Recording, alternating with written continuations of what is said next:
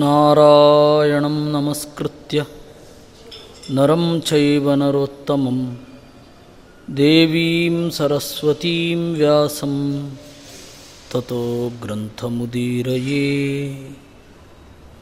वेदव्यासगुणावासविद्याधीशसतां वश माँ निराशं गतक्लेशं कुर्वनाशं हरे निशम् विजानतामवित्तस्य मध्वस्य जगती गुरोः पूर्वाचार्यमहिष्ठानाम् इयं प्रणतिमालिका ಅನುವ್ಯಾಖ್ಯಾನದ ಚಿಂತನೆಯನ್ನು ಈಗಾಗಲೇ ಒಂದು ಬಾರಿ ಮಾಡಿದ್ವಿ ಮಧ್ಯದಲ್ಲಿ ಗರುಡ ಪುರಾಣ ಮಾಡಬೇಕಾಯಿತು ಮತ್ತೆ ಈಗ ಅನುವ್ಯಾಖ್ಯಾನದ ಚಿಂತನೆ ಮುಂದುವರೆದಿದೆ. ಅಂದರೆ ಅನುವ್ಯಾಖ್ಯಾನದಲ್ಲಿ ವಿಚಾರ ಮತ್ತು ಅನುಭಾವ ಅವೆರಡರ ಹದವಾದ ಮಿಶ್ರಣವನ್ನು ಹೇಳ್ತಾ ಇದ್ದಾರೆ. ಒಂದನ್ನು ಸುಮ್ಮನೆ ನಂಬೋದು ಭಾರತೀಯರ ಪ್ರಾಚೀನ ನಡವಳಿಕೆಗೆ ವಿರುದ್ಧ. ಎಲ್ಲದಕ್ಕೂ ತರ್ಕ ಮಾಡೋದು ಶುಷ್ಕ ತರ್ಕ ಆಗತ್ತೆ. ಅವೆರಡರ ನಡುವಣ ಹಾದಿಯನ್ನು ಅನುವ್ಯಾಖ್ಯಾನ ನಮಗೆ ಹೇಳಿಕೊಡುತ್ತೆ. ಅನುವ್ಯಾಖ್ಯಾನ ಬ್ರಹ್ಮಸೂತ್ರಗಳ ಮೇಲೆ ಬಂದ ಕೃತಿ. ಆ ಕಾರಣದಿಂದ ಬ್ರಹ್ಮಸೂತ್ರಗಳಲ್ಲಿ ಹಿಂದಿನವರು ಏನು ವ್ಯಾಖ್ಯಾನ ಮಾಡಿದ್ದಾರೆ? ಮಧ್ವಾಚಾರ್ಯರ ವೈಶಿಷ್ಟ್ಯ ಏನು? ಎಲ್ಲವನ್ನೂ ಹೇಳಬೇಕಾಗತ್ತೆ. ನಾವು ಈಗ ನೋಡ್ತಾ ಇರುವ ಕೃತಿ ಇದೆಯಲ್ಲ, ಅನುವ್ಯಾಖ್ಯಾನ. ಇದು ಬ್ರಹ್ಮಸೂತ್ರದ ಮೇಲೆ ಮಧ್ವಾಚಾರ್ಯರ ಎರಡನೆಯ ಕೃತಿ. ಮೊದಲನೆಯ ಕೃತಿ ಯಾವುದು ಅಂತಂದರೆ ಭಾಷ್ಯ. ಮಧ್ವಾಚಾರ್ಯರು ಮೊದಲು ಪೂರ್ಣ ಅಚ್ಯುತ ಪ್ರಜ್ಞರ ಎದುರುಗಡೆ ಹಿಂದಿನ ಸೂತ್ರ ಭಾಷ್ಯಗಳನ್ನೆಲ್ಲ ವಿಮರ್ಶೆ ಮಾಡ್ತಾ ಇದ್ದರು ಅದರಲ್ಲಿರುವ ಸಮಸ್ಯೆಗಳನ್ನು ಎತ್ತಿ ತೋರಿಸ್ತಾ ಇದ್ದರು ಅಚ್ಯುತ ಪ್ರಜ್ಞರಿಗೆ ಭಾರೀ ಸಿಟ್ಟು ಬಂತು. ನಾವು ಈ ತನಕ ತಿಳ್ಕೊಂಡಿರೋದೇ ತಪ್ಪ ಹಾಗಾದರೆ? ನೀನೇ ಹಾಗಾದರೆ ಬೇರೆ ಭಾಷ್ಯವನ್ನು ಬರೀ ಅಂತ ಆಕ್ಷೇಪ ವ್ಯಕ್ತಪಡಿಸಿದ್ರು. ಆಗ ಮಧ್ವಾಚಾರ್ಯರು ಅದರ ಆಕ್ಷೇಪವನ್ನು ತೆಗೆದುಕೊಳ್ಳದೆ ಅದರ ವಿಧಾನವನ್ನು ಮಾತ್ರ ಸ್ವೀಕರಿಸಿದರು. ದೊಡ್ಡವರಿಗೆ ಚಿಕ್ಕವರ ನಡವಳಿಕೆಗಳು ಅಸಮಾಧಾನ ತರಿಸುವುದು ಸಹಜ. ನಾವು ಈ ತನಕ ಒಪ್ಪದೇ ಇರೋದನ್ನು ಇವನು ಹೇಳ್ತಾ ಇದ್ದಾನಲ್ಲ. ನಾವು ಈ ತನಕ ಯೋಚನೆ ಮಾಡಿರಲಿಲ್ಲ ಇವನು ಹೇಳ್ತಾ ಇದ್ದಾನಲ್ಲ ಅಂತ ಸ ಹಿರಿಯರಿಗೆ ಕೆಲವೊಮ್ಮೆ ಅಸಮಾಧಾನ ಆಗಬಹುದು. ಕೆಲವೊಮ್ಮೆ ಸಂತೋಷ ಆಗಬಹುದು. ಅಚ್ಯುತ ಪ್ರಜ್ಞರ ಹತ್ತಿರ ಮಧ್ವಾಚಾರ್ಯರಿಗಿಂತ ಹಿರಿಯ ಸನ್ಯಾಸಿಗಳು ಒಬ್ಬರು ಇದ್ದರು ಅವರನ್ನು ಪೆಜತ್ತಾಯ ಸ್ವಾಮಿಗಳು ಅಂತ ಕರಿತಾ ಇದ್ದರು ಅವರು ಹೇಳಿದರು, ಹಿಂದಿನ ಭಾಷ್ಯಗಳಲ್ಲಿ ದೋಷ ಇದ್ದರೆ ಇರಲಿ, ನಿಮಗೆ ಹೊಸ ಭಾಷ್ಯ ಬರೆಯುವ ತಾಕತ್ತಿದ್ದರೆ ಅದರ ಅರ್ಥವನ್ನೇ ನಮಗೆ ಹೇಳಿ ಅಂತ ಹೇಳಿದ್ರು. ಆಚಾರ್ಯರು ಕೂಡಲೇ ಬರೀಲಿಲ್ಲ ವ್ಯಾಖ್ಯಾನವನ್ನು. ಬದರಿಗೆ ಹೋಗಿ ಅಲ್ಲಿಂದ ಯಾರಿಗೂ ಕಾಣದ ವೇದವ್ಯಾಸರು ಇರುವ ಬದರಿಗೆ ಹೋದರು. ವೇದವ್ಯಾಸರ ಜೊತೆಗೂಡಿ ನಾರಾಯಣನ ಹತ್ತಿರ ಹೋದರು. ನಾರಾಯಣ ಮತ್ತು ವೇದವ್ಯಾಸರು ಬ್ರಹ್ಮಸೂತ್ರಕ್ಕೆ ವ್ಯಾಖ್ಯಾನ ಬರೀ ಅಂತ ಹೇಳಿದರು. ಅದನ್ನು ಶಿರಸಾವಹಿಸಿ ಮಧ್ವಾಚಾರ್ಯರು ಮರಳಿ ಬಂದು ಬ್ರಹ್ಮಸೂತ್ರಕ್ಕೆ ಭಾಷ್ಯವನ್ನು ಬರೆದರು. ಬರೆದರು ಅಂದರೆ ಏನು? ರಚನೆ ಮಾಡಿದ್ರು. ಸತ್ಯತೀರ್ಥರು ಅದನ್ನು ಮೊದಲು ಲಿಪಿಬದ್ಧಗೊಳಿಸಿದರು. ಮಧ್ವವಿಜಯದಲ್ಲಿ ಒಂಬತ್ತನೇ ಸರ್ಗದಲ್ಲಿ ಹೀಗಿದೆ. ಗಾಂಗಮಂಗಲ ತರಂಗಭಂಗದ ಪ್ರಾಂತ ಸುಶ್ರೀಹರಿವೇಶ್ಮ ಕೃತ್ಸಮಃ ಯದ್ಗತೈಕತಮವರ್ಣಲೇಖಕ ಸತ್ಯತೀರ್ಥ ಇಹ ಭಾಷ್ಯಮಾಲಿಖತ್. ಯಾವ ಸೂತ್ರ ಭಾಷ್ಯದ ಒಂದು ಅಕ್ಷರವನ್ನು ಬರೆದರೆ ಗಂಗೆಯ ತೀರದಲ್ಲಿ ನಾರಾಯಣನ ದೇಗುಲವನ್ನು ನಿರ್ಮಾಣ ಮಾಡಿದ ಪುಣ್ಯ ಬರ್ತದೋ ಅಂತಹ ಭಾಷ್ಯವನ್ನು ಸಮಗ್ರವಾಗಿ ಬರೆದವರು ಸತ್ಯತೀರ್ಥರು ಅಂತ. ಸತ್ಯತೀರ್ಥರ ನಂತರ ನಮಗೆ ಸಿಗೋದು ಹೃಷಿಕೇಶ ತೀರ್ಥರದ್ದು. ಅದಿವತ್ತು ಪಲಿಮಾರು ಮಠದಲ್ಲಿ ಪೂಜೆಗೊಂಡು ಇದೆ. ಹೃಷಿಕೇಶ ತೀರ್ಥರು, ಮಧ್ವಾಚಾರ್ಯರ ನೇರ ಶಿಷ್ಯರು, ಅವರು ಆಚಾರ್ಯರ ಗ್ರಂಥಗಳಲ್ಲಿ ಹಲವಾರು ಗ್ರಂಥಗಳನ್ನು ಬರೆದು ಇಟ್ಟಿದ್ದಾರೆ. ಹೃಷಿಕೇಶ ತೀರ್ಥರು ಆದ ಮೇಲೆ ಅದು ತಾಡವಾಲೆ ಜೀರ್ಣ ಆಗತ್ತಲ್ಲ? ಆವಾಗ ರಘುವರಿಯ ತೀರ್ಥರು ಬರೆದಿಟ್ಟಿದ್ದಾರೆ. ಹೀಗೆ ಮಹಾನುಭಾವರೆಲ್ಲ ಬರೆದಿಟ್ಟ ಗ್ರಂಥ ಇವತ್ತು ನಮಗೆ ಸಿಗತ್ತೆ ಅನ್ನೋದು ನಮ್ಮ ಪುಣ್ಯ. ಈ ರೀತಿ ಭಾಷ್ಯವನ್ನು ರಚನೆ ಮಾಡಿದ್ರು. ಭಾಷ್ಯ ರಚನೆಯಾಗಿದೆ ಸೂತ್ರ ಭಾಷ್ಯಗಳ ರಚನೆಯಾಗಿದೆ ತಂತ್ರಸಾರ ಸಂಗ್ರಹದ ರಚನೆಯಾಗಿದೆ ಉಪನಿಷದ್ ಭಾಷ್ಯದ ರಚನೆಯಾಗಿದೆ ಗೀತಾ ತಾತ್ಪರ್ಯ ಗೀತಾ ಭಾಷ್ಯಗಳ ಆಗಿದೆ. ಬೇರೆ ಬೇರೆ ಗ್ರಂಥಗಳ ರಚನೆ ಆಗಿದೆ. ಅದಾದ ಮೇಲೆ ಭಾಗವತ ತಾತ್ಪರ್ಯದ ರಚನೆಯಾಗಿದೆ ಅದಾದ ಮೇಲೆ ತ್ರಿವಿಕ್ರಮ ಪಂಡಿತರು ಮಧ್ವಾಚಾರ್ಯರೊಡನೆ ವಾದಕ್ಕೆ ನಿಂತರು. ಏಳೆಂಟು ದಿವಸಗಳ ಕಾಲ ವಾದ ಮಾಡಿ ಮಧ್ವಾಚಾರ್ಯರ ತತ್ವವನ್ನು ಹೃದಯದಿಂದ ಅಪ್ಪಿಕೊಂಡು ಮಧ್ವಾಚಾರ್ಯರ ಶಿಷ್ಯರಾದರು. ಆಗ ಮಧ್ವಾಚಾರ್ಯರು ಬೇರೆ ಯಾವ ಸ್ವಾಮಿಗಳಿಗೂ ಹೇಳದ ಒಂದು ಆಜ್ಞೆಯನ್ನು, ಬೇರೆ ಯಾವ ಸ್ವಾಮಿಗಳಿಗೂ ಮಾಡದ ಆಜ್ಞೆಯನ್ನು ತ್ರಿವಿಕ್ರಮ ಪಂಡಿತಾಚಾರ್ಯರಿಗೆ ಮಾಡಿದರು. ನನ್ನ ಭಾಷ್ಯಕ್ಕೆ ಒಂದು ವ್ಯಾಖ್ಯಾನ ಬರಿಬೇಕು ನೀನು ಅಂತ. ಅದರಂತೆ ತ್ರಿವಿಕ್ರಮ ಪಂಡಿತಾಚಾರ್ಯರು ತತ್ವಪ್ರದೀಪ ಅನ್ನುವ ಗ್ರಂಥವನ್ನು ರಚನೆ ಮಾಡಿದರು. ಆ ತತ್ವಪ್ರದೀಪ ಗ್ರಂಥದ ರಚನೆ ಆಗ್ತಾ ಇದ್ದ ಹಾಗೇನೆ ತ್ರಿವಿಕ್ರಮ ಪಂಡಿತರು ಸ್ತೋತ್ರ ಮಾಡಿದರು. ನೀವು ಭಾಷ್ಯದಲ್ಲಿ ಬಹಳ ಸಂಕ್ಷಿಪ್ತವಾಗಿ ಎಲ್ಲ ಸಂಗತಿಗಳನ್ನು ಹೇಳಿದ್ದೀರಾ? ಆದರೆ ನಮಗೆ ಇನ್ನೂ ಒಂದು ಗ್ರಂಥ ಬೇಕಿದೆ, ಭಾಷ್ಯಕ್ಕೆ ಸಂಬಂಧಪಟ್ಟು ಅಂತ ಬೇಡಿಕೊಂಡರು. ಹೇಗೆ? ಸತ್ಸ್ವಪೀಂದ್ರಾದಿಶು ಪುರ ತಾರಕಾರಿ ರಿವಾಪರೈಹಿ, ಇವಾಮರೈಹಿ. ಇಂದ್ರಾದಿಗಳೆಲ್ಲ ಇದ್ದಾರೆ. ಆದರೂ ಇನ್ನೊಬ್ಬ ಸೇನಾಧಿಪತಿ ಬೇಕು ಅಂತ ದೇವತೆಗಳು ಪ್ರಾರ್ಥನೆ ಮಾಡಿಕೊಂಡಾಗ ಸ್ಕಂದನ ಉತ್ಪತ್ತಿ ಆಯಿತು. ಅದರಂತೆ ನೀವು ಒಳ್ಳೆ ಗ್ರಂಥಗಳನ್ನು ಕೊಟ್ಟಿದ್ದೀರಾ, ಆದರೂ ಇನ್ನೊಂದು ಗ್ರಂಥ ಬೇಕು ಅಂತ. ಆಗ ರಚನೆಯಾದ ಗ್ರಂಥ ಅನುವ್ಯಾಖ್ಯಾನ. ಇದಾದ ಮೇಲೆ ಅನುವ್ಯಾಖ್ಯಾನದಲ್ಲಿ ಬಹಳ ಸಂಕ್ಷಿಪ್ತವಾಗಿರುವ ಭಾಗಗಳನ್ನು ವಿವರಣೆ ಮಾಡಲಿಕ್ಕೆ ನ್ಯಾಯ ವಿವರಣ ಅಂತನ್ನುವ ಒಂದು ಗ್ರಂಥ ಬಂತು. ಇದಾದ ಮೇಲೆ ಮಧ್ವಾಚಾರ್ಯರು ಎಷ್ಟು ವಿಸ್ತಾರವಾಗಿಯೂ ಹೇಳಬಲ್ಲೆ, ಅತ್ಯಂತ ಸಂಕ್ಷೇಪವಾಗಿಯೂ ಹೇಳಬಲ್ಲೆ ಅಂತ ಹೇಳಿ ಸರ್ವಶಾಸ್ತ್ರಾರ್ಥ ಸಂಗ್ರಹ ಅನ್ನುವ ಒಂದು ಗ್ರಂಥವನ್ನು ಜಗತ್ತಿಗೆ ಕೊಟ್ಟರು ಅದನ್ನೇ ಈಗಿನವರು ಅಣುಭಾಷ್ಯ ಅಂತ ಕರೀತಾರೆ. ಮಧ್ವಾಚಾರ್ಯರೇ ಕೊಟ್ಟ ಹೆಸರು ಸರ್ವಶಾಸ್ತ್ರಾರ್ಥ ಸಂಗ್ರಹ ಅಂತ. ತದನಂತರ ಜನ ಅದನ್ನು ಹೇಳಿದ್ದು ಅಣುಭಾಷ್ಯ ಅಂತ.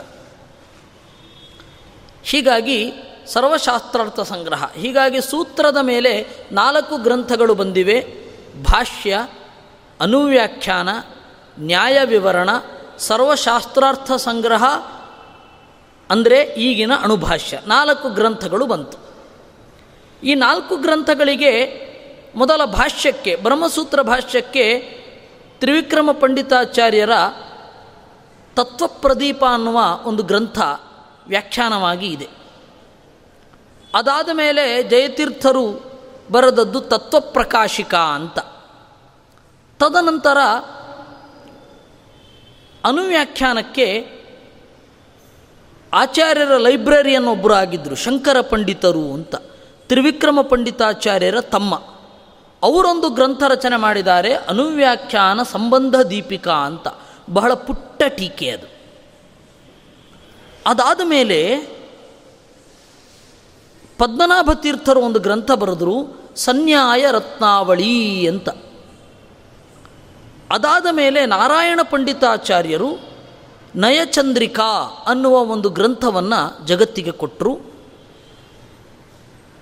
ಈ ಮೂರೂ ಗ್ರಂಥಗಳು ಇರಬೇಕಾದಾಗ ಜಯತೀರ್ಥರು ವಿಷಮಪದ ವಾಕ್ಯಾರ್ಥ ವಿವೃತಿ ಅಂತ ಒಂದು ಗ್ರಂಥವನ್ನು ಜಗತ್ತಿಗೆ ಕೊಟ್ಟರು ಅದನ್ನೇ ಇವತ್ತು ನ್ಯಾಯಸುಧಾ ಅಂತ ಕರೀತಾರೆ.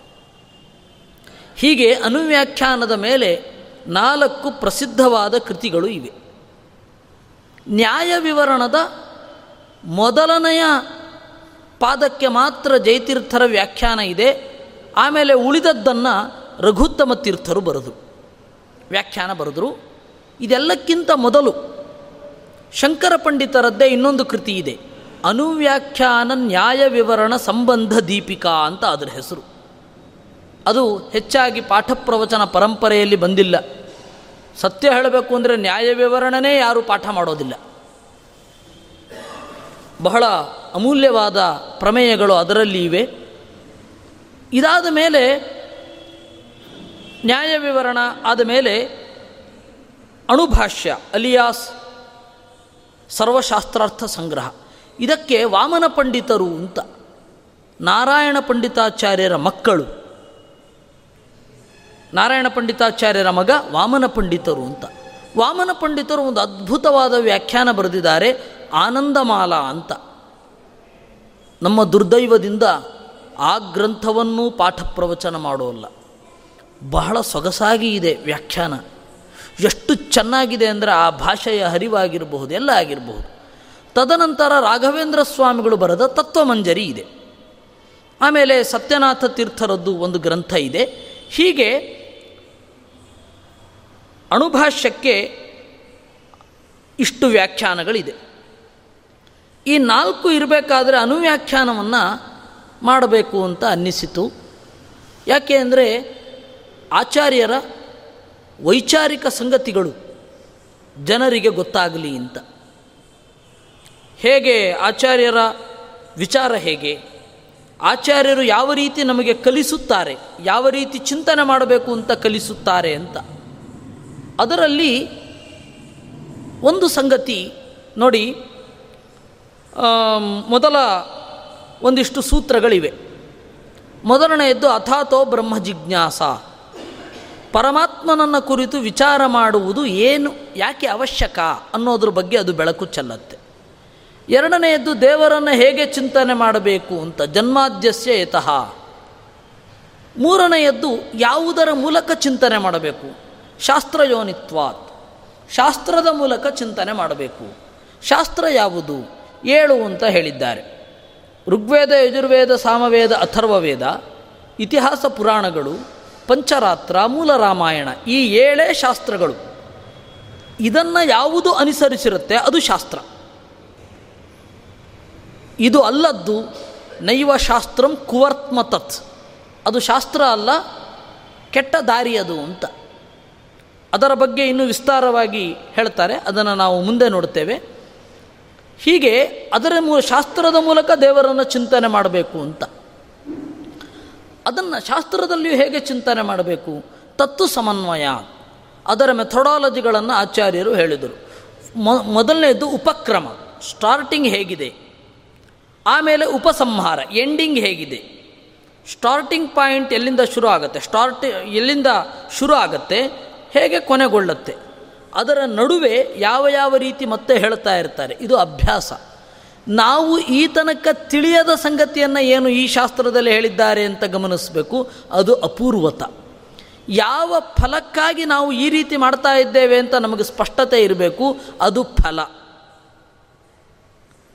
ಇನ್ನು ಅರ್ಥವಾದ ಇವುಗಳನ್ನೆಲ್ಲ ಸಂಗ್ರಹಿಸಿ ನಾವು ಒಂದು ಗ್ರಂಥವನ್ನು ಓದಬೇಕು ಅಂತ ಮೆಥಡಾಲಜಿಯನ್ನು ಹೇಳಿದರು. ಇನ್ನು ದೇವರು ಯಾವ ರೀತಿ ವಾಚ್ಯನಾಗಿದ್ದಾನೆ, ಎಲ್ಲ ಗ್ರಂಥಗಳಿಗೆ ಅವನೇ ಪ್ರತಿಪಾದ್ಯ ಅನ್ನೋದನ್ನು ಒತ್ತಿ ಹೇಳಿದರು. ಇಷ್ಟು ಸಂಗತಿಯನ್ನು ನಾವು ಹೋದ ಬಾರಿಯ ಅನುವ್ಯಾಖ್ಯಾನದಲ್ಲಿ ನಾವು ನೋಡಿದ್ದೇವೆ. ಅನುವ್ಯಾಖ್ಯಾನ ಚಿಂತನೆಯಲ್ಲಿ. ಮತ್ತೆ ಯಾಕೆ ಹೇಳಿದೆ ಅಂತಂದರೆ, ಬಿಟ್ಟು ಬಹಳ ದಿವಸಗಳಾಗಿತ್ತು, ಒಮ್ಮೆ ರೀಕಾಲ್ ಮಾಡಲಿಕ್ಕೆ ಹೇಳಿದ್ದು. ಈಗ ಇರೋದು ಆನಂದಮಯಾಧಿಕರಣ ಅಂತ. ಈ ಆನಂದಮಯಾಧಿಕರಣವನ್ನು ತಿಳ್ಕೊಳ್ಳುವ ಮೊದಲು ಒಂದಿಷ್ಟು ಸಂಗತಿಗಳನ್ನು ಹೇಳಬೇಕು. ಬ್ರಹ್ಮಸೂತ್ರಗಳನ್ನು ನಾಲ್ಕು ಅಧ್ಯಾಯಗಳಲ್ಲಿ ವಿಭಾಗಿಸಿದ್ದಾರೆ. ಸಮನ್ವಯಾಧ್ಯಾಯ ವಿರೋಧಾಧ್ಯಾಯ ಸಾಧನಾಧ್ಯಾಯ, ಫಲಾಧ್ಯಾಯ ಅಂತ. ಸಮನ್ವಯಾಧ್ಯಾಯ ಅಂದರೆ ಎಲ್ಲ ಪದಗಳು, ಎಲ್ಲ ಶಬ್ದಗಳು ದೇವರನ್ನು ಹೇಗೆ ಹೇಳುತ್ತವೆ ಅಂತ. ಎರಡನೆಯದ್ದು ವೇದಕ್ಕೆ ವಿರುದ್ಧವಾದ ಶಾಸ್ತ್ರಗಳು ಬೇಕಾದಷ್ಟು ಬಂದಿವೆ. ಅದನ್ನು ಹೇಗೆ ಚಿಂತನೆ ಮಾಡುವುದು? ಅದು ಯಾಕೆ ಅಸಂಗತ ಅನ್ನೋದನ್ನು ಎರಡನೆಯ ಅಧ್ಯಾಯದಲ್ಲಿ ಹೇಳಿದ್ದಾರೆ. ಮೂರನೆಯದ್ದು ಸಾಧನ. ನಾವು ಯಾವ ರೀತಿ ಈ ಒಳಗಿನ ಜೀವನದಲ್ಲಿ ಎತ್ತರಕ್ಕೆ ಏರಬೇಕು ಅಂತ. ನಾಲ್ಕನೆಯದ್ದು ಇವುಗಳನ್ನೆಲ್ಲ ತಿಳಿದುಕೊಂಡ್ರೆ ಆಗುವ ಫಲ, ಮೋಕ್ಷ ಹೇಗಿದೆ ಅನ್ನೋದನ್ನು ಹೇಳೋದು. ನಾವು ಸ್ವಾತಂತ್ರ್ಯ ನಂತರ ಎಲ್ಲರೂ ಒಪ್ಪುವ ಒಬ್ಬ ದೊಡ್ಡ ಸಂತ ಅಂದರೆ ಗಾಂಧೀಜಿ. ಅವರು ಏನು ಹೇಳ್ತಾರೆ? ಈಶ್ವರ ಅಲ್ಲ ತೇರೇ ನಾಮ್, ಸಬುಕೋ ಸನ್ಮತಿ ದೇ ಭಗವಾನ್ ಅಂತ ಹೇಳ್ತಾರೆ. ಈಶ್ವರ ಮತ್ತು ಅಲ್ಲ ಎರಡೂ ನಿನ್ನ ಹೆಸರೇ. ಅವರು ಹಲವಾರು ದೃಷ್ಟಿಕೋನಗಳಿಂದ ಹೇಳಿರಬಹುದು. ಆದರೆ ಅದೆಲ್ಲಕ್ಕಿಂತ ಮೊದಲು ಜಗತ್ತಿನ ಪ್ರತಿಯೊಂದು ಶಬ್ದಗಳು ಪ್ರತಿಯೊಂದು ಪದಗಳು, ಪ್ರತಿಯೊಂದು ಭಾಷೆಯ ಪ್ರತಿಯೊಂದು ಪದ ಪರಮಾತ್ಮನನ್ನೇ ಹೇಳತ್ತೆ, ನಾರಾಯಣನನ್ನೇ ಹೇಳತ್ತೆ ಅಂತ ಘಂಟಾಘೋಷವಾಗಿ ಹೇಳಿದ್ದು ವೇದವ್ಯಾಸರು. ಮತ್ತು ಐತರೇಯ ಉಪನಿಷತ್ತು. ಸರ್ವಾರುಚಃ ಸರ್ವೇ ವೇದಾಹ ಅಂತ ಎಲ್ಲ ವೇದಗಳು, ಎಲ್ಲ ರುಕ್ಕುಗಳು ಪರಮಾತ್ಮನನ್ನೇ ಪ್ರತಿಪಾದನೆ ಮಾಡ್ತಾವೆ ಅಂತ ಘಂಟಾಘೋಷವಾಗಿ ಹೇಳಿದ್ದು ಐತರೇಯ ಉಪನಿಷತ್ತು. ಶಬ್ದಗಳಲ್ಲಿ ಯಾವ ತರಹ ಇದೆ? ಎಷ್ಟು ತರಹದ ಶಬ್ದಗಳಿದೆ? ಪರಮಾತ್ಮನನ್ನು ಹೇಗೆ ಹೇಳುತ್ತವೆ ಅಂತನ್ನೋದು ವೇದವ್ಯಾಸರು ಹೇಳಿದ್ದು. ಇವೆರಡೂ ಆದ ಮೇಲೆ ಮಧ್ವಾಚಾರ್ಯರು ಹೇಳಿದ್ದು. ಎಲ್ಲ ಪದಗಳು ಕೂಡ ಪರಮಾತ್ಮನನ್ನೇ ಪ್ರತಿಪಾದನೆ ಮಾಡುತ್ತವೆ ಅಂತ. ಗಾಂಧಿ ಬರೋದಕ್ಕಿಂತ ಸುಮಾರು ಆರುನೂರು ಐನೂರು ಚಿಲ್ಲರೆ ವರ್ಷಗಳಿಗಿಂತ ಹಿಂದೆ ಇದ್ದ ಮಧ್ವಾಚಾರ್ಯರು ಹೇಳಿದ್ದು, ಜಗತ್ತಿನ ಪ್ರತಿಯೊಂದು ಪದಗಳು, ಪ್ರತಿಯೊಂದು ಭಾಷೆಯ ಪ್ರತಿಯೊಂದು ಪದ ದೇವರ ಗುಣಗಳನ್ನು ಹೇಳುತ್ತವೆ ಅಂತ. ಇದು ಆಚಾರ್ಯರ ಎಕ್ಸ್ಕ್ಲೂಸಿವ್ ಕಾಂಟ್ರಿಬ್ಯೂಷನ್. ಶಬ್ದಗಳು ಎಷ್ಟು ತರಹ ಇವೆ, ಮತ್ತು ಶಬ್ದಗಳು ದೇವರನ್ನು ಹೇಗೆ ಹೇಳುತ್ತವೆ. ಅದಕ್ಕೆ ಮಧ್ವಾಚಾರ್ಯರು ಹೇಳಿದರು, ಪ್ರತಿಯೊಂದು ಶಬ್ದಗಳು ಕೂಡ ಗುಣಗಳನ್ನು ಹೇಳುತ್ತವೆ. ಸುಂದರ ಅನ್ನುವ ಒಂದು ಶಬ್ದ, ಸೌಂದರ್ಯ ಅನ್ನುವ ಗುಣವನ್ನು ಹೇಳುತ್ತವೆ. ಕವಿ ಅನ್ನುವ ಒಂದು ಶಬ್ದ, ಕಾವ್ಯ ಅನ್ನುವ ಗುಣವನ್ನು ಹೇಳುತ್ತದೆ. ವೀರ ಅನ್ನುವ ಒಂದು ಶಬ್ದ, ವೀರ್ಯ ಅನ್ನುವ ಕ್ವಾಲಿಟಿಯನ್ನು ಹೇಳುತ್ತವೆ. ಹೀಗಾಗಿ ಪ್ರತಿಯೊಂದು ಶಬ್ದಗಳು ಕೂಡ ಯಾವುದೋ ಒಂದು ಕ್ವಾಲಿಟಿಯನ್ನು ಪರಿಚಯ ಮಾಡಿಸಿ ಕೊಡ್ತವೆ. ಆ ಕ್ವಾಲಿಟಿ ಎಲ್ಲ ಯಾರಲ್ಲಿ ಇದೆಯೋ ಅವನು ಆ ಶಬ್ದದ ನಿಜವಾದ ವಿಷಯ. ಎಲ್ಲ ಗುಣಗಳು ದೇವರಲ್ಲಿ ಇವೆ. ಹೀಗಾಗಿ ಎಲ್ಲ ಶಬ್ದಗಳು ದೇವರನ್ನು ಹೇಳುತ್ತವೆ ಎಂದರು. ಅವರು ಹೇಳಿದ್ದು ಅನುವ್ಯಾಖ್ಯಾನದ ನೆರವಿನಿಂದ. ಇದು ಬ್ರಹ್ಮಸೂತ್ರಗಳ ನೆರವಿನಿಂದ. ಬ್ರಹ್ಮಸೂತ್ರಗಳಲ್ಲಿ ಇದು ಸಮನ್ವಯಾಧ್ಯಾಯದಲ್ಲಿ ಪ್ರತಿಪಾದ್ಯವಾದದ್ದು. ಮೊದಲನೆಯದ್ದು, ಗುಣಗಳನ್ನು ಹೇಳುವ ಯಾವುದೇ ಶಬ್ದ ದೇವರನ್ನು ಪ್ರತಿಪಾದನೆ ಮಾಡುತ್ತವೆ ಅಂತ. ಅದಕ್ಕೆ ಅವರು ತೆಗೆದುಕೊಳ್ಳತಕ್ಕಂತಹ ಉಪನಿಷತ್ತು ಯಾವುದು ಅಂತ ಹೇಳಿದ್ರೆ, ತೈತ್ತಿರಿಯ ಉಪನಿಷತ್ತು. ತೈತ್ತಿರಿಯ ಉಪನಿಷತ್ತಿನ ಬಗ್ಗೆ ಹೇಳೋದಾದರೆ, ಇದು ಯಜುರ್ವೇದ. ಯಜುರ್ವೇದದ ಈ ಉಪನಿಷತ್ತು ಮುಖ್ಯವಾಗಿ ವರುಣ ಹಾಗೂ ವರುಣನ ಮಗ ಭೃಗು ಅವರಿಬ್ಬರ ನಡುವಣ ಸಂವಾದವಾಗಿ ಬಂದಿದೆ. ಅವನನ್ನು ವಾರುಣಿ ಅಂತ ಕರೀತಾರೆ. ಯಾಕೆ ಅಂದರೆ ವರುಣನ ಮಗ. ಅವನು ಭೃಗುವಿನ ಹತ್ತಿರ ಭೃಗು ವರುಣನ ಹತ್ತಿರ ಬಂದ. ಕೈ ಮುಗಿದು ಕೇಳಿದ, ಅಧೀಹಿ ಭಗವೋ ಬ್ರಹ್ಮೇತಿ. ನನಗೆ ದೇವರ ಬಗ್ಗೆ ತಿಳಿಸಿಕೊಡಿ ಅಂತ ಕೇಳಿದ. ಅದಕ್ಕೆ ಐದು ಶಬ್ದಗಳಿಂದ ದೇವರ ಪರಿಚಯ ಮಾಡಿಕೊಟ್ಟ ವರುಣ. ಮೊದಲನೆಯದ್ದು ಅನ್ನ, ಅನ್ನಮಯ ಅನ್ನುವ ಶಬ್ದದಿಂದ. ಎರಡನೆಯದ್ದು ಪ್ರಾಣಮಯ ಅನ್ನುವ ಶಬ್ದದಿಂದ. ಮೂರನೆಯದ್ದು ವಿಜ್ಞಾನಮಯ ಮತ್ತು ಆ, ಮನೋಮಯ ಮತ್ತು ಆನಂದಮಯ ಅಂತ ಐದು ಶಬ್ದಗಳಿಂದ ದೇವರ ಪರಿಚಯ ಮಾಡಿಕೊಟ್ಟ. ಅದನ್ನು ಪ್ರತಿ ಬಾರಿ ಬಂದಾಗಲೂ ಹೊಸ ಶಬ್ದಗಳಿಂದ ಪರಿಚಯ ಮಾಡಿಕೊಡ್ತಾನೆ. ಒಟ್ಟಿಗೆ ಯಾಕೆ ಪರಿಚಯ ಮಾಡಿಕೊಡೋದಿಲ್ಲ ಅವನು? ಅಂತ ಕೇಳಿದರೆ ಈ ರೀತಿ ಉತ್ತರ. ಮೊದಲು ಭೃಗುವಿನ ಹತ್ತಿರ, ಭೃಗು ವಾರುಣಿಯ ಹತ್ತಿರ ಹೋದ, ವರುಣನ ಹತ್ತಿರ ಹೋದ. ಅವನು ಕೇಳಿದ, ದೇವರ ಬಗ್ಗೆ ತಿಳಿಸಿಕೊಡು ಅಂತ. ಆಗ ದೇವರ ಬಗ್ಗೆ ತಿಳಿಸಿಕೊಡು ಅಂತಂದಾಗ, ದೇವರ ಹೆಸರು ಅನ್ನಮಯ ಅಂತಂದ. ಮರಳಿ ಹೋದ. ಅದನ್ನು ಚೆನ್ನಾಗಿ ಉಪಾಸನೆ ಮಾಡಿ ಮನವರಿಕೆ ಮಾಡಿಕೊಂಡ, ಮನವರಿಕೆ ಮಾಡಿಕೊಂಡು ಬಂದ. ಹಿಂದಿನ ಪಾಠವನ್ನು ಹೃದ್ಗತ ಮಾಡಿಕೊಂಡು ಬರದೆ ಒಳ್ಳೆಯ ಅಧ್ಯಾಪಕರು ಮುಂದಿನ ಪಾಠವನ್ನು ಮಾಡೋದಿಲ್ಲ. ವರುಣ ಒಬ್ಬ ಒಳ್ಳೆಯ ಅಧ್ಯಾಪಕ. ಹೀಗಾಗಿ ಭೃಗು ಹಿಂದಿನದ್ದನ್ನು ಮನವರಿಕೆ ಮಾಡಿಕೊಂಡು ಬಂದ. ಆಮೇಲೆ ಎರಡನೆಯದಾಗಿ ಉಪದೇಶ ಮಾಡಿದ. ಪ್ರಾಣಮಯ ಅಂತ. ಅಲ್ಲ, ಯಾಕೆ ಹೀಗೆ ಮಾಡಿದ್ದು? ಶಾಸ್ತ್ರದಲ್ಲಿ ನಿಯಮ ಇದೆ. ದೇವರನ್ನು, ದೇವರ ಬಗ್ಗೆ ತಿಳ್ಕೊಳ್ಬೇಕು ಅಂತ ಕೇಳಿಕೊಂಡ ಬಂದ ಶಿಷ್ಯನಿಗೆ ಆ ಶಿಷ್ಯನ ಯೋಗ್ಯತೆಯನ್ನು ನೋಡಿಕೊಂಡು ಗುರು ಒಂದು ಬಾರಿಯೋ, ನಾಲ್ಕು ಬಾರಿಯೋ, ಮೂರು ಬಾರಿಯೋ, ಐದು ಬಾರಿಯೋ ಉಪದೇಶ ಮಾಡಬೇಕು ಅಂತ. ಎಲ್ಲವನ್ನೂ ಒಟ್ಟಿಗೆ ಹೇಳಲಿಕ್ಕೆ ಹೋಗಬಾರ್ದಂತೆ. ಕ್ರಮೇಣ ಪರಿಚಯ ಮಾಡಿಸಿ ಕೊಡಬೇಕು. ಶಿಷ್ಯನನ್ನು ಬೆಳೆಸಬೇಕು, ಪರಿಚಯ ಮಾಡಿಸಿ ಕೊಡಬೇಕು. ಹೀಗೆ ವರುಣ ಪರಿಚಯ ಮಾಡಿಸಿಕೊಟ್ಟ ಆದ್ದರಿಂದ ಐದು ಬಾರಿ ಉಪದೇಶ ಮಾಡಿದ. ಐದು ಬಾರಿ ಯಾವುದು? ಅನ್ನಮಯ, ಪ್ರಾಣಮಯ, ಮನೋಮಯ, ವಿಜ್ಞಾನಮಯ, ಆನಂದಮಯ ಅಂತ. ನಾವು ಇದನ್ನು ಹೇಗೆ ಅರ್ಥ ಮಾಡ್ಕೊಳ್ಳೋದು? ಯಾಕೆ ಗೊತ್ತಾ? ಮಹಾನಾರಾಯಣ ಉಪನಿಷತ್ತು ಅಂತ ಒಂದಿದೆ. ಅದು ತೈತ್ತಿರಿಯ ಸಂಹಿತೆಯಲ್ಲಿಯೇ ಬರುತ್ತೆ, ತೈತ್ತಿರಿಯ ಆರಣ್ಯಕದಲ್ಲೇ ಬರುತ್ತೆ. ಈ ವಿರಜಾ ಹೋಮ ಅಂತ ಒಂದು ಮಾಡ್ತಾರೆ. ಸನ್ಯಾಸಿಗಳನ್ನು, ಸ, ಸನ್ಯಾಸ ದೀಕ್ಷೆ ತೆಗೆದುಕೊಳ್ಳಬೇಕಾಗಿರುವವರು ಈ ಹೋಮವನ್ನು ಮಾಡಬೇಕು. ವಿರಜಾ ಹೋಮ ಅಂತ. ಅದರಲ್ಲಿ ಒಂದು ಪ್ರಾರ್ಥನೆ ಬರುತ್ತೆ. ಅನ್ನಮಯ ಪ್ರಾಣಮಯ ವಿಜ್ಞಾನಮಯ ಮನೋಮಯಮಾನಂದಮಯಮಾತ್ಮಾ ಮೇ ಚುಧ್ಯಂತಾಂ ಜ್ಯೋತಿರಹಂ ವಿರಜಾ ವಿಪಾಪ್ಮಾ ಭೂಯಾ ಸಂಸ್ವಾಹ ಅಂತ ಒಂದು ಪ್ರಾರ್ಥನೆ.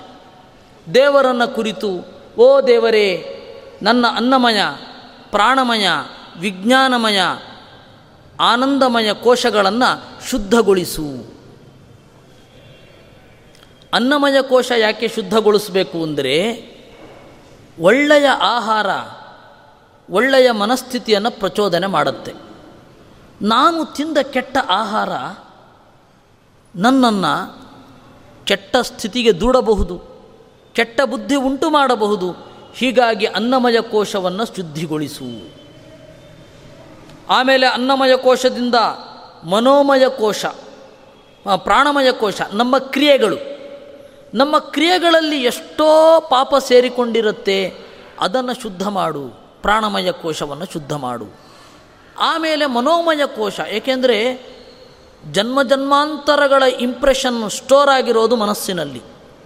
ನಮಗೇ ಗೊತ್ತಿಲ್ಲದೆ ನಾವೊಂದು ಕೆಲಸ ಮಾಡುತ್ತೇವೆ ಹೀಗಾಗಿ ಆ ಇಂಪ್ರೆಷನ್ಸ್ ಇದೆಯಲ್ಲ, ಅದು ಮನೋಮಯ ಕೋಶದಲ್ಲಿ ಇರುತ್ತೆ. ಅದನ್ನೆಲ್ಲವನ್ನೂ ಶುದ್ಧಗೊಳಿಸು. ತನ್ಮೂಲಕ ನಮ್ಮ ಅರಿವನ್ನು ಶುದ್ಧಗೊಳಿಸು. ಆಗ ನಾವು ಆನಂದವನ್ನು ಅನುಭವಿಸಲು ಅರ್ಹರಾಗುತ್ತೇವೆ ಅಂತ ಇದರ ಅಭಿಪ್ರಾಯ. ಇದು ದೇವರಾಗಲಿಕ್ಕೆ ಸಾಧ್ಯ ಇಲ್ಲ ತಾನೆ. ದೇವರು ನಿತ್ಯ ಶುದ್ಧ. ಅವನನ್ನು ಶುದ್ಧಿ ಮಾಡುವ ಪ್ರಶ್ನೆಯೇ ಇಲ್ಲ. ಹಾಗಾದರೆ ಇಲ್ಲಿ ಹೇಳ್ತಾ ಇರೋದು ಕೋಶ, ಅದು ಜಡ. ನಮ್ಮ ದೇಹದ ಒಳಗಡೆ ಇರತಕ್ಕಂಥದ್ದು. ಆದರೆ ತೈತಿರಿಯ ಉಪನಿಷತ್ತಿನಲ್ಲಿ ಬಂದಿರತಕ್ಕಂಥದ್ದು ಅನ್ನಮಯ, ಪ್ರಾಣಮಯ, ಮನೋಮಯ, ವಿಜ್ಞಾನಮಯ, ಆನಂದಮಯ ಅಂತ. ಇದು ದೇವರೋ ಕೋಶವೋ ಅಂತ ಪ್ರಶ್ನೆ. ಅದಕ್ಕೆ ವೇದವ್ಯಾಸರು ಹೇಳಿದರು, ಒಂದು ಸ್ವಲ್ಪ ಯೋಚನೆ ಮಾಡಿ, ಆನಂದಮಯ ಅಭ್ಯಾಸಾತ್. ಅಭ್ಯಾಸ ಅಂದರೆ ರೀಇಟರೇಷನ್ ಅಂತ ಅರ್ಥ ಇದರೆಲ್ಲದರ ಹಿಂದೆ ಬ್ರಹ್ಮ ಬ್ರಹ್ಮ ಅಂತ ದೇವರ ಹೆಸರನ್ನು ಹೇಳ್ತಾ ಇದ್ದಾರೆ. ಹೀಗಾಗಿ ಅನ್ನಮಯ ಅನ್ನೋದು, ಕೋಶ ಅನ್ನೋದು ಒಂದು ಕಾಂಟೆಕ್ಸ್ಟಿನಲ್ಲಿ ಈ ಕಾಂಟೆಕ್ಸ್ಟಿನಲ್ಲಿ ಅನ್ನಮಯ ಅಂತಂದರೆ ದೇವರು. ಅನ್ನಮಯ ಅಂತಂದರೆ ಅತ್ಯಂತ ಸುಖವಾಗಿ ಎಲ್ಲವನ್ನ ಭೋಗಿಸುವ ದೇವರು ಅಂತ ಅರ್ಥ. ನಾವು ದೇವರಿಗೆ ನೈವೇದ್ಯವನ್ನು ಮಾಡ್ತೇವೆ. ದೇವರು ತಗೊಳ್ತಾನೆ ಅಂತನ ನಮ್ಮಿಂದ ಏನನ್ನು ತೆಗೆದುಕೊಳ್ಳಬೇಕಾದ ಅವಶ್ಯಕತೆ ಅವನಿಗಿಲ್ಲ, ದೇವರಿಗೆ. ಯಾಕೆಂದರೆ ನಿತ್ಯ ಪೂರ್ಣ. ಆಹಾರದಿಂದ ಅನ್ನೋ ವೃದ್ಧಿ ಇಲ್ಲವೇ ಇಲ್ಲ ಅವನಿಗೆ. ನಾವು ಆಹಾರ ತಿಂದರೆ ಪುಷ್ಟಿಯನ್ನು ಹೊಂದುತ್ತೇವೆ. ದೇವರಿಗೆ ಆಹಾರ ತಿಂದು ಪುಷ್ಟನಾಗಬೇಕಿಲ್ಲ. ಮತ್ತು ಅವನಿಗೆ ಸಮರ್ಪಣೆ ಮಾಡ್ತೇವೆ. ಹೌದು, ಅವನು ಮೊದಲು ಸಾರವನ್ನು ಗ್ರಹಿಸುತ್ತಾನೆ, ಅದರಿಂದ ನಾವು ಸುಖವನ್ನು ಪಡುವಂತೆ ಮಾಡ್ತಾನೆ. ಇದು ನೈವೇದ್ಯದ ಆಂತರ್ಯ. ಈ ನೈವೇದ್ಯದ ಪ್ರಕ್ರಿಯೆ ಜಗತ್ತಿನ ಎಲ್ಲ ಧರ್ಮಗಳಲ್ಲಿ ಇದೆ. ಅವರವರು ಆಯಾ ರೀತಿ ನೈವೇದ್ಯ ಮಾಡ್ತಾರಷ್ಟೆ. ಆದರೆ ದೇವರು ಆನಂದಮಯನಾಗಿದ್ದಾನೆ, ಇದರ ಸಾರವನ್ನು ಸ್ವೀಕರಿಸುತ್ತಾನೆ ಅಂತ ಎಷ್ಟು ಜನರಲ್ಲಿ ಕಲ್ಪನೆ ಇದೆಯೋ ಗೊತ್ತಿಲ್ಲ. ಎಷ್ಟು ಧರ್ಮಗಳಲ್ಲಿ ಕಲ್ಪನೆ ಇದೆಯೋ ಗೊತ್ತಿಲ್ಲ. ಆದರೆ ನಮ್ಮಲ್ಲಿ ಮಾತ್ರ ಸ್ಪಷ್ಟವಾಗಿ ಇದೆ. ದೇವರಿಗೆ ನಮ್ಮ ನೈವೇದ್ಯದಿಂದ ಏನೂ ಆಗಬೇಕಿಲ್ಲ. ಆದರೆ ದೇವರಿಗೆ ನಿವೇದನೆ ಮಾಡೋದು ನಮ್ಮ ಕರ್ತವ್ಯ ಅಂತ. ಹೀಗಾಗಿ ದೇವರಿಗೆ ನಿವೇದನೆ ಮಾಡ್ತೇವೆ. ಈ ತರಹದ ದೇವರು ಜಗತ್ತಿನ ಎಲ್ಲ ಸುಖವನ್ನು ಅನುಭವಿಸುವ ಪದ ಜೀವರಲ್ಲಿ ಕುಳಿತು ಆ ಸುಖದ ಸಾರವನ್ನು ಸ್ವೀಕರಿಸುತ್ತಾನೆ. ನಾವು ಅವನ ಆನಂದದ ತುಣುಕನ್ನು ಅನುಭವಿಸ್ತೇವಷ್ಟೇ. ಇದು ಉಪನಿಷತ್ತುಗಳ ಸಾರ. ಅದರಿಂದ ದೇವರನ್ನು ಅನ್ನಮಯ ಅಂತ ಕರೀತಾರೆ. ಅನ್ನದಲ್ಲಿ ಆ ರಸದ ಶಕ್ತಿಯನ್ನು ಇತ್ತವನು ಅವನೇ. ಗೀತೆಯಲ್ಲಿ ಹೇಳಿದ ಹಾಗೆ, ರಸೋಹಮಪ್ಸು ಕೌಂತೇಯ ಅಂತ. ಹೀಗಾಗಿ ದೇವರನ್ನು ಏನಂತ ಕರೆದ್ರು?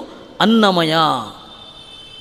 ಇನ್ನು ದೇವರು ಈ ಎಲ್ಲ ಪ್ರಪಂಚದಲ್ಲಿ ಇದ್ದು ಎಲ್ಲರಿಂದ ಕ್ರಿಯೆಯನ್ನು ಮಾಡಿಸ್ತಾ ಇದ್ದಾನೆ. ಹೀಗಾಗಿ ದೇವರ ಹೆಸರು ಪ್ರಾಣಮಯ ಅಂತ. ಪ್ರಾಣಮಯ ಅಂದರೆ ಕ್ರಿಯೆ. ಗೀತೆಯಲ್ಲಿ ಒಂದು ಮಾತು ಹೇಳ್ತಾರೆ, ನೀವು ದೇವರು ಇದ್ದಾನೆ ಅಂತ ಹೆಂಗೆ ತಿಳ್ಕೊಳ್ಬಹುದು ಗೊತ್ತಾ? ಎಚ್ಚರದಲ್ಲಿ ಎಚ್ಚರದಲ್ಲಿ ಒಂದು ಕ್ರಿಯೆ ಆಗ್ತಾ ಇರುತ್ತೆ. ಅದರಲ್ಲಿ ನನ್ನ ಇಂಟೆನ್ಷನ್ ಇರೋದಿಲ್ಲ. ಎಚ್ಚರದಲ್ಲಿ ಒಂದು ಕ್ರಿಯೆ ಆಗ್ತಾ ಇರುತ್ತೆ, ಅದರಲ್ಲಿ ನನ್ನ ಇಂಟೆನ್ಷನ್ ಇರಲ್ಲ.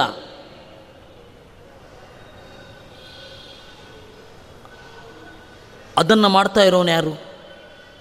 ಇನ್ಯಾರೋ ಒಬ್ಬ ಇರಬೇಕು, ನಾವಂತೂ ಅಲ್ಲ, ಅವನೇ ದೇವರು. ಎಚ್ಚರ ಇಲ್ಲದೆ ಹೋದಾಗ ಗಾಢವಾದ ನಿದ್ರೆಯಲ್ಲಿ ಇರ್ತೇವೆ. ರಕ್ತದ ಹರಿತ ಇದೆ, ನಾಡಿಯ ಬಡಿತ ಇದೆ, ಹೃದಯದ ಮಿಡಿತ ಇದೆ. ಅದನ್ನು ನಾವಂತೂ ಮಾಡ್ತಾ ಇಲ್ಲ, ಮತ್ತಿನ್ಯಾರು ಮಾಡ್ತಾ ಇರೋದು? ಅವನೇ ದೇವರು. ಗಾಢವಾದ ನಿದ್ರೆಯಲ್ಲಿ ಮತ್ತು ಎಚ್ಚರದಲ್ಲಿ, ಕನಸಿನಲ್ಲಿ ಪೂರ್ಣ ಕ್ರಿಯೆ ನಾವಂತೂ ಮಾಡ್ತಾ ಇಲ್ಲ. ಇನ್ಯಾರೋ ಒಬ್ಬ ಮಾಡ್ತಾ ಇದ್ದಾನೆ. ಅವನು ಯಾರು ಅಂದರೆ ದೇವರು ಅಂತ. ಅವನೇ ದೇವರು. ಇದು ಗೀತೆಯಲ್ಲಿ ಹೇಳಿದ ಉಪಾಯ. ದೇವರನ್ನು ಹೇಗೆ ತಿಳ್ಕೊಳ್ಬೇಕು ಅಂದರೆ, ಕರ್ಮಣಿ ಅಕರ್ಮಯ ಪಶ್ಚೇತ್ ಅಕರ್ಮಣಿ ಚ ಕರ್ಮಯ ಸಬುದ್ಧಿಮಾನ್ ಮನುಷ್ಯೇಶು ಅಂತ ಗೀತೆ ಹೇಳಿದ್ದಿದು. ಅವನು ಪ್ರಾಣಮಯ. ಇನ್ನು ಮನೋಮಯ. ನಮ್ಮೆಲ್ಲರ ಮನಸ್ಸಿನಲ್ಲಿ ನಿಂತು ಎಲ್ಲರೂ ತಿಳಿಯುವಂತೆ ಮಾಡಿದವನು. ಸಾಮಾನ್ಯ ವಿಷಯಗಳು ಎಲ್ಲರಿಗೂ ಗೊತ್ತು. ಈ ಮನಸ್ಸಿನ ಒಳಗಡೆ ನಿಂತು ಸಾಮಾನ್ಯ ವಿಷಯಗಳನ್ನು ತಿಳಿಸುವವನು ಅವನು, ಅದರಿಂದಾಗಿ ದೇವರ ಹೆಸರು ಮನೋಮಯ ಅಂತ. ಎರಡನೆಯದ್ದು ವಿಜ್ಞಾನಮಯ, ವಿಶೇಷವಾದ ಅರಿವು. ಕಾಮನ್ ಸೆನ್ಸಿನ ಜೊತೆಗೆ ಸ್ಪೆಷಲ್ ಸೆನ್ಸು ಇರಬೇಕಲ್ಲ. ಅದು ಯಾರು ಕೊಡೋದು ಅಂತಂದರೆ ದೇವರು. ಅದಕ್ಕೆ ವಿಜ್ಞಾನಮಯ ಅಂದರು. ಪ್ರತಿಯೊಬ್ಬ ಜೀವನು ದುಃಖದ ಸೋಂಕಿಲ್ಲದ, ಶುದ್ಧವಾದ ಆನಂದವನ್ನು ಅನುಭವಿಸ್ತಾನೆ. ಅದನ್ನು ಕೊಡುವವನು ಒಬ್ಬ ಇದ್ದಾನೆ. ಅದು ಯಾರು ಅಂದರೆ ದೇವರು ಅವನನ್ನು ಆನಂದಮಯ ಅಂತ ಕರೆದರು. ಹೀಗೆ ತೈತ್ತಿರಿಯ ಉಪನಿಷತ್ತು ಐದು ಶಬ್ದಗಳಿಂದ ದೇವರನ್ನು ನಮಗೆ ಪರಿಚಯ ಮಾಡಿಸುತ್ತೇ. ಅಂತ ವೇದವ್ಯಾಸರು ಹೇಳಿದರು. ಅದನ್ನು ಹೇಳಿದ ಸೂತ್ರ ಯಾವುದು? ಆನಂದಮಯ ಅಭ್ಯಾಸಾತ್. ಯಾಕೆ ಅಂದರೆ ಅನ್ನಮಯನನ್ನು ಪರಿಚಯ ಮಾಡಿಸಿ ಇವನನ್ನೇ ಬ್ರಹ್ಮ ಅಂತ ಕರೀತಾರೆ. ಪ್ರಾಣಮಯನ ಬಗ್ಗೆ ಹೇಳ್ತಾ ಇವನನ್ನು ಬ್ರಹ್ಮ ಅಂತ ಕರೀತಾರೆ ಅಂತ ಪದೇ ಪದೇ ಬ್ರಹ್ಮ ಶಬ್ದವನ್ನು ಹೇಳಿದ್ದಾರೆ. ಆದ್ದರಿಂದಾಗಿ ಅನ್ನಮಯ, ಪ್ರಾಣಮಯ, ಮನೋಮಯ, ವಿಜ್ಞಾನಮಯ, ಆನಂದಮಯ ಅನ್ನುವ ಶಬ್ದಗಳಿಂದ ದೇವರು ಪ್ರತಿಪಾದ್ಯ ಅಂತಂದರು.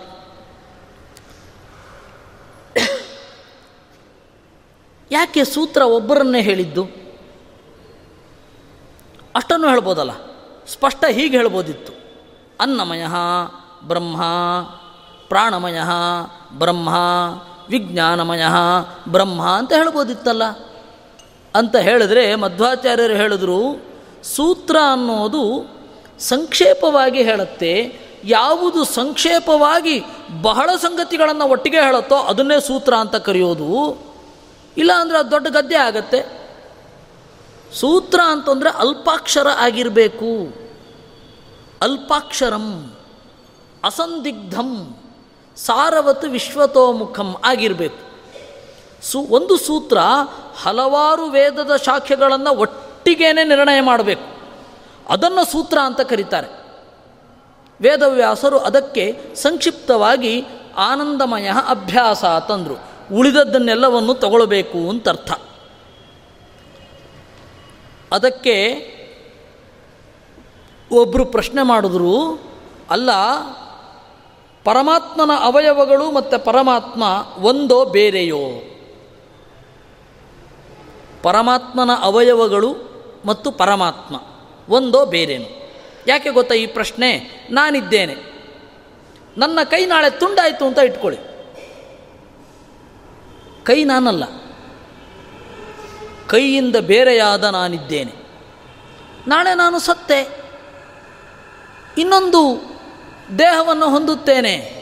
ಆಗ ದೇಹವೂ ನಾನಲ್ಲ. ದೇವರಿಗೂ, ದೇವರ ದೇಹಕ್ಕೂ ಭೇದ ಇದೆಯೋ ಅಭೇದ ಇದೆಯೋ? ದೇವರು ಮತ್ತು ದೇವರ ದೇಹಕ್ಕೆ ಭೇದ ಇದೆ ಅಂತಾದರೆ, ದೇವರು ನಮ್ಮಂತೆ ಆದ. ಯಾವುದೋ ಕರ್ಮದಿಂದ ಪಾಪ ನಾರಾಯಣ ಆಗಿ ಹತ್ತು ಅವತಾರಗಳನ್ನು ಎತ್ತಿ ಯಾರ್ದ್ಯಾರ್ದೋ ಕೈಯಲ್ಲಿ ಸಿಲುಕಿ ಯಾರ್ಯಾರನೋ ಕೊಂದು ಪಾಪ. ಒಂದು ಕಥೆ ಸೃಷ್ಟಿ ಮಾಡ್ಕೊಳ್ತಾನೆ ಅವನ ಪ್ರಕಾರ. ಅವನ ಸುತ್ತ. ದೇವ್ರದ್ದು ಎಂಥ ಅವಸ್ಥೆ. ಅಪ್ಪಯ್ಯ ದೀಕ್ಷಿತರನ್ನು ಯಾರೋ ಒಬ್ಬರು ಕೇಳಿದ್ರಂತೆ. ಶಿವ ದೊಡ್ಡವನೋ, ನಾರಾಯಣ ದೊಡ್ಡವನೋ ಅಂತ. ಇದು ಅಂತೆ ಕಂತೆ? ಗೊತ್ತಿಲ್ಲ. ಶಿವ ದೊಡ್ಡವನೋ, ನಾರಾಯಣ ದೊಡ್ಡವನೋ ಅಂತ. ನಾನೇ ದೊಡ್ಡವನು ಅಂದ್ರಂತೆ. ಯಾಕೆ ಅಂದರೆ ಶಿವನಿಗೆ ಒಂದೆರಡು ಅವತಾರಗಳಿರಬಹುದು. ನಾರಾಯಣನಿಗೆ ಹತ್ತು ಅವತಾರ ಇದೆ. ನಾನು ಅನಂತ ಅವತಾರಗಳನ್ನು ಎತ್ತಿದ್ದೇನೆ ಅಂತ. ಅಂದರೆ ಅನಂತ ದೇಹಗಳನ್ನು ತಳೆದಿದ್ದೇನೆ ಅಂತ. ಆದರೆ ದೇವರ ದೇಹಕ್ಕೂ ದೇವರಿಗೂ ಭೇದ ಇದೆ ಅಂತಾದರೆ ದೇವರು ನಮ್ಮಂತೆ ಆದ. ಭೇದ ಇಲ್ಲ ಅಂತಂದರೆ ದೇವರನ್ನು ಹೇಗೆ ಚಿಂತನೆ ಮಾಡೋದು? ಅದಕ್ಕೆ ಹೇಳಿದ್ರು, ಇಲ್ಲ ಇಲ್ಲ ದೇವರಿಗೂ ದೇವರ ದೇಹಕ್ಕೂ ಭೇದ ಇಲ್ಲ. ಯಾಕೆ ಅಂದರೆ ನೋಡಿ, ಕೃಷ್ಣಾವತಾರ ಕಾಲದಲ್ಲಿ ಏನು ನಡೆಯಿತು? ಹರಿವಂಶದಲ್ಲಿ ಒಂದು ಪ್ರಸಂಗ ಬರುತ್ತೆ. ನಾರಾಯಣ ತನ್ನ ಬಿಳಿಯ ಕೂದಲನ್ನು ತೆಗೆದು ಹಾಕಿದನಂತೆ ಅದು ಬಲರಾಮ ಆಯಿತು. ಅಂದರೆ ಶೇಷನ ಒಳಗಡೆ ಅದರ ಸನ್ನಿಧಾನ ಇದೆ. ಆ ಕೃಷ್ಣಕೇಶ ಕಪ್ಪು ಕೂದಲಿದೆಯಲ್ಲ, ಅದು ಕೃಷ್ಣ ಆಯ್ತಂತೆ. ಅಂದರೆ ದೇವರಿಗೂ ದೇವರ ದೇಹಕ್ಕೂ ಯಾವುದೇ ಭೇದ ಇಲ್ಲ. ಯಾಕೆ ಅಂತ ಹೇಳಿದ್ರೆ, ಆ ಕೃಷ್ಣಕೇಶ ದೇವರ ಕಪ್ಪು ಕೂದಲೇ ಕೃಷ್ಣ ಆಗಿದ್ದಲ್ವಾ? ಆ ಕಪ್ಪು ಕೂದಲು ವಿಶ್ವರೂಪ ದರ್ಶನ ಮಾಡಿಸಿತು ಗೀತೆಯಲ್ಲಿ. ಅಂದರೆ ದೇವರಿಗೂ, ದೇವರ ಅಂಗಾಂಗಗಳಿಗೂ ಭೇದವೇ ಇಲ್ಲ ಅಂತ ಅರ್ಥ. ಇದನ್ನು ನಾವು ಅರ್ಥ ಮಾಡಿಕೊಳ್ಬೇಕು. ದೇವರಿಗೆ ದೇಹ ಇದೆಯೋ ಇಲ್ವೋ ಅಂತನ್ನೋದ್ರ ಬಗ್ಗೆನೇ ಕ್ರಿಶ್ಚಿಯನ್ನರಿಗೆ ಸಂದೇಹ ಇದೆ. ಮುಸಲ್ಮಾನರು ದೇವರಿಗೆ ದೇಹವೇ ಇಲ್ಲ ಅಂತ ಹೇಳ್ತಾರೆ. ಅಲ್ಲಾಹುವಿಗೆ ದೇಹ ಇಲ್ಲ ಅಂತ. ನಾವು ದೇಹ ಇದೆ ಅಂತಲೂ ಹೇಳ್ತೇವೆ, ಇಲ್ಲ ಅಂತಲೂ ಹೇಳ್ತೇವೆ. ನಿರಾಕಾರ ಅಂದ್ರೇನು? ಪ್ರಾಕೃತವಾದ ಆಕಾರ ಇಲ್ಲ ಅಂತಷ್ಟೇ ಅರ್ಥ. ಆದರೆ ದೇವರಿಗೆ ಆಕಾರ ಇದೆ. ಯಾಕೆಂದರೆ ವೇದಗಳೆಲ್ಲ ಸ್ಪಷ್ಟವಾಗಿ ದೇವರಿಗೆ ಆಕಾರ ಇದೆ ಅಂತ ಹೇಳುತ್ತೆ. ಆಕಾರ ಇಲ್ಲ ಅಂತಂದರೆ ಪ್ರಾಕೃತವಾದ ಆಕಾರ ಇಲ್ಲ, ನೀನು ಕುಡಿಬೇಡ ಅಂತ ಹೇಳ್ತೇವೆ. ಕುಡಿಬೇಡ ಅಂತ ಹೇಳಿದ್ರೆ ನೀರು ಕುಡಿಯೋದನ್ನು ನಿಷೇಧ ಮಾಡಿದ ಜ್ಯೂಸ್ ಕುಡಿಯೋದನ್ನು ನಿಷೇಧ ಮಾಡಿದ ಹಾಗ, ಪಾನಕ ಕುಡಿಯೋದನ್ನು ನಿಷೇಧ ಮಾಡಿದ ಹಾಗ ಅಲ್ಲ. ಕುಡಿಬೇಡ ಅಂತಂದರೆ ಮದ್ಯವನ್ನು ಕುಡಿಬೇಡ ಅಂತ. ಅವರು ಹೇಗೆ, ಒಳ್ಳೆಯವರ? ಇಲ್ಲ, ಏನು, ಕುಡಿಯೋದಿಲ್ಲ ಅವರು. ಹಾಂ ಒಳ್ಳೆಯವರು. ಏ, ಕುಡಿಯೋದಿಲ್ಲ ಅಂದರೆ ನೀರು ಕುಡಿತಾರಲ್ಲ. ನೀರು ಕುಡಿತಾರೆ, ಕುಡಿಯೋದಿಲ್ಲ ಅನ್ನೋ ಶಬ್ದಕ್ಕೆ ಮದ್ಯ ಕುಡಿಯೋದಿಲ್ಲ ಅಂತ ಅಷ್ಟೇ ಅರ್ಥ. ಅದೇ ರೀತಿ ಕುಡಿಯೋದು ಅನ್ನೋ ಶಬ್ದಕ್ಕೆ ಕೆಟ್ಟ ಕುಡಿತ ಅಂತ ಹೇಗೆ ಅರ್ಥವೋ ಹಾಗೆ ಆಕಾರ ಇಲ್ಲ ಅಂದರೆ ಕೆಟ್ಟ ಆಕಾರ ಇಲ್ಲ. ಆಕಾರ ಇಲ್ಲ ಅಂತ ಹೇಳಿದರೆ ನಾಶ ಆಗುವ ಆಕಾರ ಇಲ್ಲ ಅಂತ ಅರ್ಥ. ದೇವರು ನಿರಾಕಾರ ಅಂತ ಹೇಳೋದ್ರಲ್ಲ ಅದೇನು ಆನಂದವೋ ದೇವರಿಗೆ ಗೊತ್ತು. ದೇವರಿಗೆ ಆಕಾರ ಇದೆ ಅಂತ ವೇದ ಸ್ಪಷ್ಟವಾಗಿ ಹೇಳುತ್ತೆ. ರುಗ್ಮವರ್ಣಂ ಬ್ರಹ್ಮಯೋ ಬ್ರಹ್ಮಯೋನಿಂ ಅಂತ. ದೇವರಿಗೆ ರುಗ್ಮವರ್ಣ, ಹಿರಣ್ಯಶ್ಮಶ್ರುಹು. ಬಂಗ ಆನಂದಮಯವಾದ ಕೂದಲಿದೆ ಅಂತ ಹೇಳುತ್ತೆ ವೇದಾದಿಗಳು. ಉಪನಿಷತ್ತಿನಲ್ಲೇ ಹೇಳುತ್ತೆ, ಬೇರೆಲ್ಲೋ ಹೋಗಬೇಕಾಗಿಲ್ಲ. ಉಪನಿಷತ್ತೇ ಸಾಕಷ್ಟು ದೇವರಿಗೆ ಆಕಾರ ಇದೆ ಅಂತ ಹೇಳುತ್ತೆ. ನಿರಾಕಾರ ಅನ್ನೋದನ್ನು ಸುಲಭವಾಗಿ ಹೀಗೆ ಹೇಳಬಹುದು. ಆದರೆ ಮಧ್ವಾಚಾರ್ಯರಿಗಿಂತ ಮೊದಲು ಬಂದವರು ಇದನ್ನು ಹೇಳಲಿಲ್ಲ.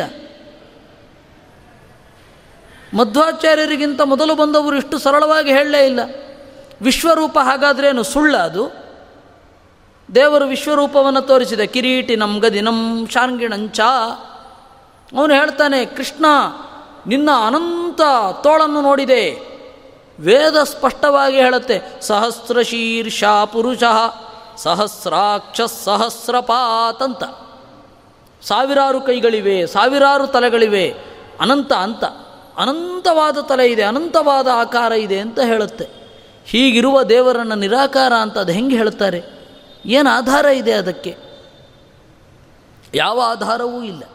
ಇನ್ನು ಕ್ರೈ, ಕ್ರಿಶ್ಚಿಯನ್ನರನ್ನು ಕೇಳಿದರೆ ಅಲ್ಲಿಯ ವಿದ್ವಾಂಸರು ಏನು ಹೇಳ್ತಾರೆ ಅಂದರೆ, ಮೊಸೆಸ್ಸಿಗೆ ದೇವರ ಬೆನ್ನು ಮಾತ್ರ ಕಂಡಿತು ಅಂತ ಹೇಳ್ತಾರೆ. ನಮಗೆ ಮೂಲದಲ್ಲೇನಿದೆ ಗೊತ್ತಿಲ್ಲ. ವಿದ್ವಾಂಸರು ಹೇಳೋದನ್ನು ಕೇಳಿ ನಾನು ಹೇಳ್ತಾ ಇರೋದು. ಮೂಲ ಯಾವ ಭಾಷೆಯಲ್ಲಿದೆ? ಆ ಭಾಷೆಯಲ್ಲೇ ಓದಲಿಕ್ಕಲ್ಲ ನಾವಿವತ್ತು ಇಂಗ್ಲೀಷಿನ ಅನುವಾದವನ್ನು ನಾವು ಓದ್ತೇವೆ. ನಮಗೆ ಹೀಬ್ರು ಗೊತ್ತಿಲ್ಲ.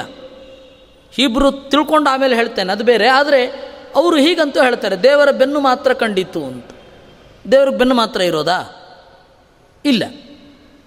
ಅದರಿಂದಾಗಿ ದೇವರು ಸಾಕಾರನೂ ಹೌದು, ನಿರಾಕಾರನೂ ಹೌದು. ಸಾಕಾರ ಅಂದರೆ ಆನಂದಮಯವಾದ ದೇಹದವನು. ದೇವರಿಗೂ ದೇವರ ದೇಹಕ್ಕೂ ಭೇದ ಇಲ್ಲ, ಅದರಿಂದಾಗಿ ಆಕಾರ ಇದೆ. ದೇವರು ನಿರಾಕಾರ ಅಂದರೆ ಫಾರ್ಮ್ಲೆಸ್ ಅಂತ ಅರ್ಥ ಅಲ್ಲ. ಅವನ ಆಕಾರ ನಾಶ ಆಗಲ್ಲ. ನಾನ್ ಎಟರ್ನಲ್ ಅಲ್ಲ. ದೇವರ ಆಕಾರದಲ್ಲಿ ಚೇಂಜ್ ಇಲ್ಲ, ಪದೇ ಪದೇ ಅಂತ ಅರ್ಥ ಅಷ್ಟೆ. ಹೀಗೆ ನಾವು ದೇವರನ್ನು ಅರ್ಥ ಮಾಡಿಕೊಳ್ಳೋದು. ಅದರಿಂದ ದೇವರಿಗೂ ದೇವರ ದೇಹಕ್ಕೂ ಭೇದ ಇಲ್ಲ. ದೇವರೇ ದೇವರ ದೇಹ, ದೇವರ ದೇಹವೇ ದೇವರು. ಹೀಗಾಗಿ ದೇವರ ಗುಣಗಳಿಗೂ ದೇವರಿಗೂ ಭೇದ ಇಲ್ಲ. ನಮ್ಮ ದೇಹ ಮತ್ತು ನಮ್ಮ ಗುಣ ಚೇಂಜ್ ಆಗ್ತಾ ಇರುತ್ತೆ. ಒಂದು ಕಾಲದಲ್ಲಿ ಬಲ ಇರುತ್ತೆ ಯೌವನ ಇದ್ದಾಗ. ಆದರೆ ದೇಹ ಕುಗ್ಗಿದ ಹಾಗೆ ಬಲವೇ ಇರೋದಿಲ್ಲ. ತೇನ್ ಸಿಂಗ್ ಹಿಮಾಲಯವನ್ನು ಹತ್ತಿದವನು. ವೃದ್ಧಾಪ್ಯದಲ್ಲಿ ಎರಡು ಮೆಟ್ಲು ಹತ್ತಲಿಕ್ಕಾಗ್ತಾ ಇರಲಿಲ್ಲ ಅವನಿಗೆ. ಹಿಮಾಲಯವನ್ನು ಹತ್ತಿದವನು. ವೃದ್ಧಾಪ್ಯದಲ್ಲಿ ಎರಡು ಮೆಟ್ಲು ಹತ್ತಲಿಕ್ಕಾಗಲಿಲ್ಲ ಅಂದರೆ ಆ ಗುಣ ಅನ್ನೋದು ಒಂದು ಕಾಲದಲ್ಲಿ ಇತ್ತು, ಆಮೇಲೆ ಇಲ್ಲ ಆಯಿತು. ದೇವರಿಗೂ ಹಾಗೇನಾ? ಒಂದು ಕಾಲದಲ್ಲಿ ಇದ್ದದ್ದು ಇನ್ನೊಂದು ಕಾಲದಲ್ಲಿ ಇಲ್ಲವಾಗತ್ತಾ? ಇಲ್ಲ. ದೇವರಿಗೂ ದೇವರ ಗುಣಕ್ಕೂ ಭೇದ ಇಲ್ಲ, ಯಾವಾಗಲೂ ಇರುತ್ತೆ ಅಂತ ಅರ್ಥ. ಆದ್ದರಿಂದ ದೇವರನ್ನು ದೇವರ ದೇಹ ಅಂತ ಹೇಳೋದು ಇದೆ. ದೇವರ ದೇಹದ ಅವಯವಗಳು ಅಂತನೂ ಹೇಳದ ಹಾಗೆ ಆಗತ್ತೆ. ಅದನ್ನು ಹೇಳಿದ್ದು ಆನಂದಮಯ ಅಭ್ಯಾಸಾತ್ ಆನಂದಮಯ ಅಂತಂದರೆ ನಾರಾಯಣನೇ. ಇದನ್ನು ವೇದವ್ಯಾಸರು ಆನಂದಮಯೋಭ್ಯಾಸ ಅಂತ ಹೇಳಿದರು. ದೇವರಿಗೂ ದೇವರ ದೇಹಕ್ಕೂ ಭೇದ ಇಲ್ಲ ಅಂತ ಅನ್ನೋದನ್ನು ಹೇಳಿದರು. ಸ್ಪಷ್ಟವಾಗಿ ಉಂಟು, ನೇಹ ನಾನಾಸ್ತಿ ಕಿಂಚನ ಅಂತ. ದೇವರಿಗೂ ದೇವರ ದೇಹಕ್ಕೂ ಭೇದ ಇಲ್ಲ. ಇಲ್ಲ ಅಂತಂದರೆ ನಮಗೆ ಏನು ಬೇಕು? ಆನಂದ ಬೇಕು, ಜ್ಞಾನ ಬೇಕು. ಅದಕ್ಕಾಗಿ ದೇವರನ್ನು ಉಪಾಸನೆ ಮಾಡ್ತೇವೆ ಇವತ್ತು ಜ್ಞಾನ ಇದೆ. ನಾಳೆ ದೇವರಿಗೆ ಮರೆವು ಬಂತು ಅಂದರೆ ನಮ್ಮ ಉಪಾಸನೆಗೆ ವೇಸ್ಟ್ ನಮ್ಮ ಉಪಾಸನೆ ವೇಸ್ಟ್ ಆಗೋದಿಲ್ವಾ? ಇಲ್ಲ ಅಂದರು. ವೇದ ಹೇಳಿತು, ಹೆದರಬೇಡಿ, ದೇವರಿಗೂ ದೇವರ ಗುಣಕ್ಕೂ ಭೇದ ಇಲ್ಲ. ಇದು ನಮ್ಮ ಭಾರತದ ನಿಜವಾದ ಪ್ರಕ್ರಿಯೆ ದೇವರ ಬಗ್ಗೆ. ಅದರಿಂದಾಗಿ ತೈತ್ತಿರಿಯ ಉಪನಿಷತ್ತು ಐದು ಶಬ್ದಗಳಿಂದ ದೇವರ ಬಗ್ಗೆ ಹೇಳಿತು. ಅನ್ನಮಯ, ಪ್ರಾಣಮಯ, ಮನೋಮಯ, ವಿಜ್ಞಾನಮಯ, ಆನಂದಮಯ ಅಂತ. ಇದನ್ನು ಕೇಳಿದೊಡನೆ ನಮಗೆ ಡೌಟ್ ಬರೋದು ಮಯ ಅಂತ ಒಂದು ಶಬ್ದ ಇದೆ. ಆ ಶಬ್ದ ಮಯಟ್ ಪ್ರತ್ಯಯ ಅಂತ ಕರೀತಾರೆ. ಮಯಟ್ ಅಂದರೆ ವಿಕಾರ ಅಂತ ಅರ್ಥ. ಈಗ ಮಡಿಕೆ ಇದೆ. ಮಣ್ಣು ಮಡಿಕೆಯಾಯಿತು ಅಂದರೆ ಏನರ್ಥ? ಮಣ್ಣಿನ ವಿಕಾರ ಮಡಿಕೆ. ಅಂದರೆ another form another form of ಏನು? ಮಣ್ಣು ಇದೆ, ಮೃತ್ ಇದೆ, ಅದೇ ಮಡಿಕೆ. ಅದು ವಿಕಾರ. ಮಣ್ಣಿನಿಂದ ಮಡಕೆಯಾಯಿತು ನಾಳೆ ಮಡಕೆಯನ್ನು ಒಡೆದ ಮಣ್ಣಾಯಿತು.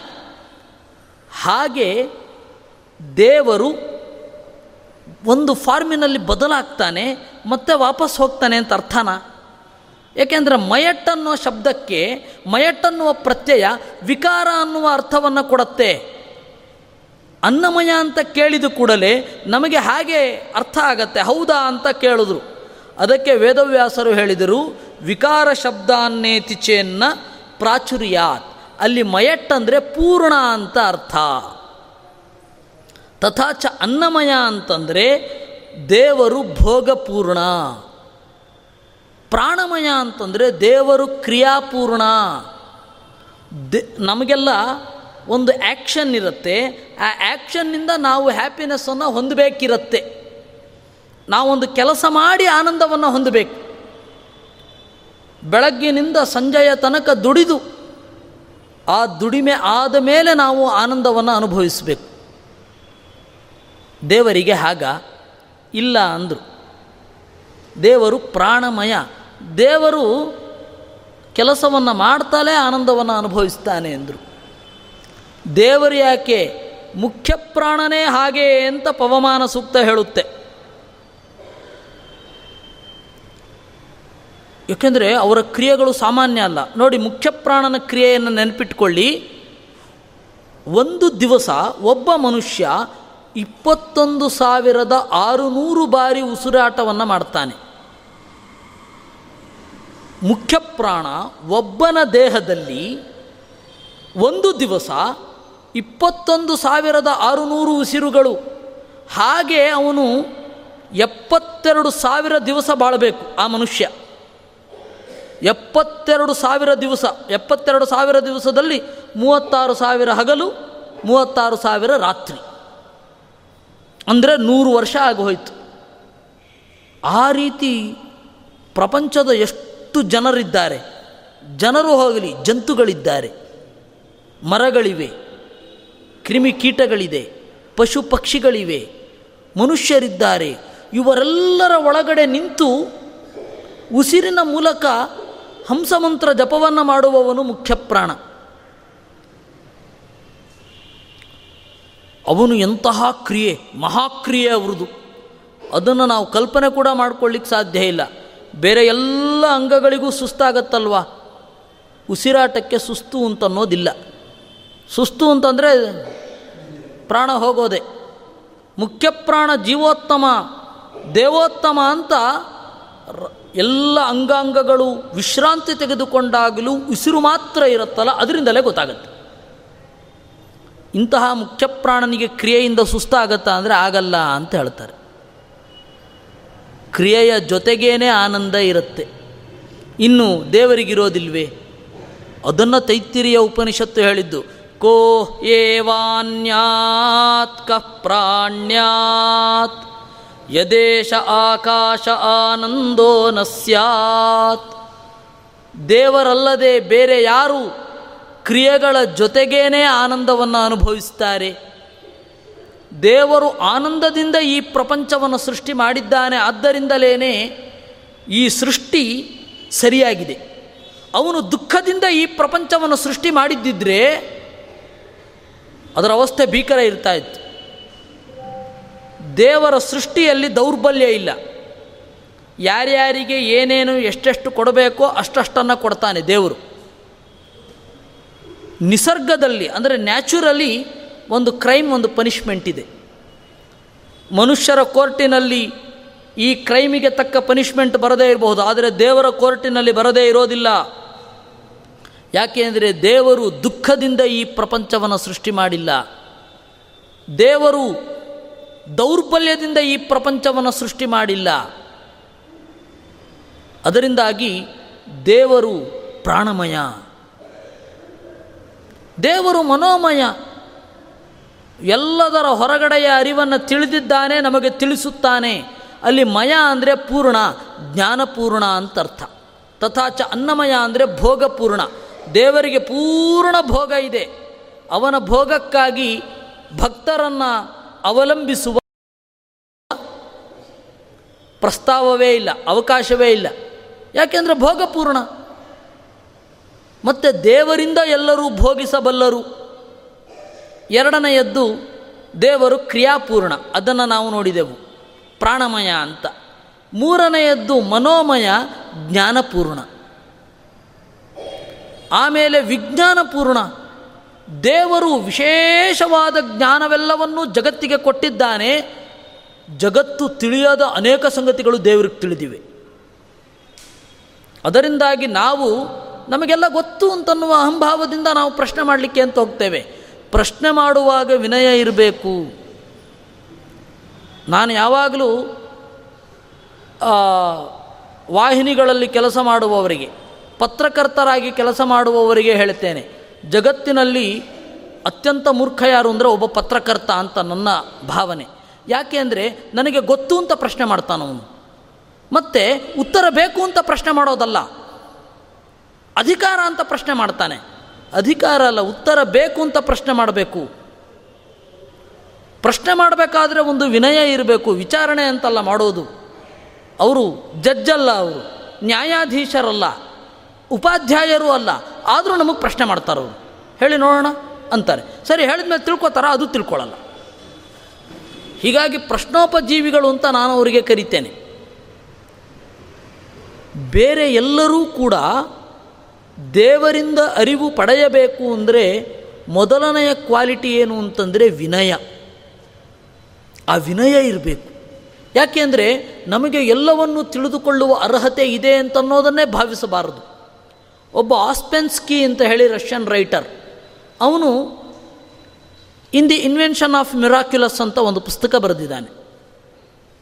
ಆ ಮಿರಾಕಲ್ಸ್ಗಳ ಬಗ್ಗೆ ನಿಮ್ಮ ಅಭಿಪ್ರಾಯ ಏನು ಅಂತ ಕೇಳಿದಾಗ ಅವನೊಂದು ಕಡೆ ಹೇಳ್ತಾನೆ ನಮ್ಮ ಜ್ಞಾನ ಅಪೂರ್ಣ ಅಂತ ನಾನು ಅಂದುಕೊಂಡಿದ್ದೇನೆ.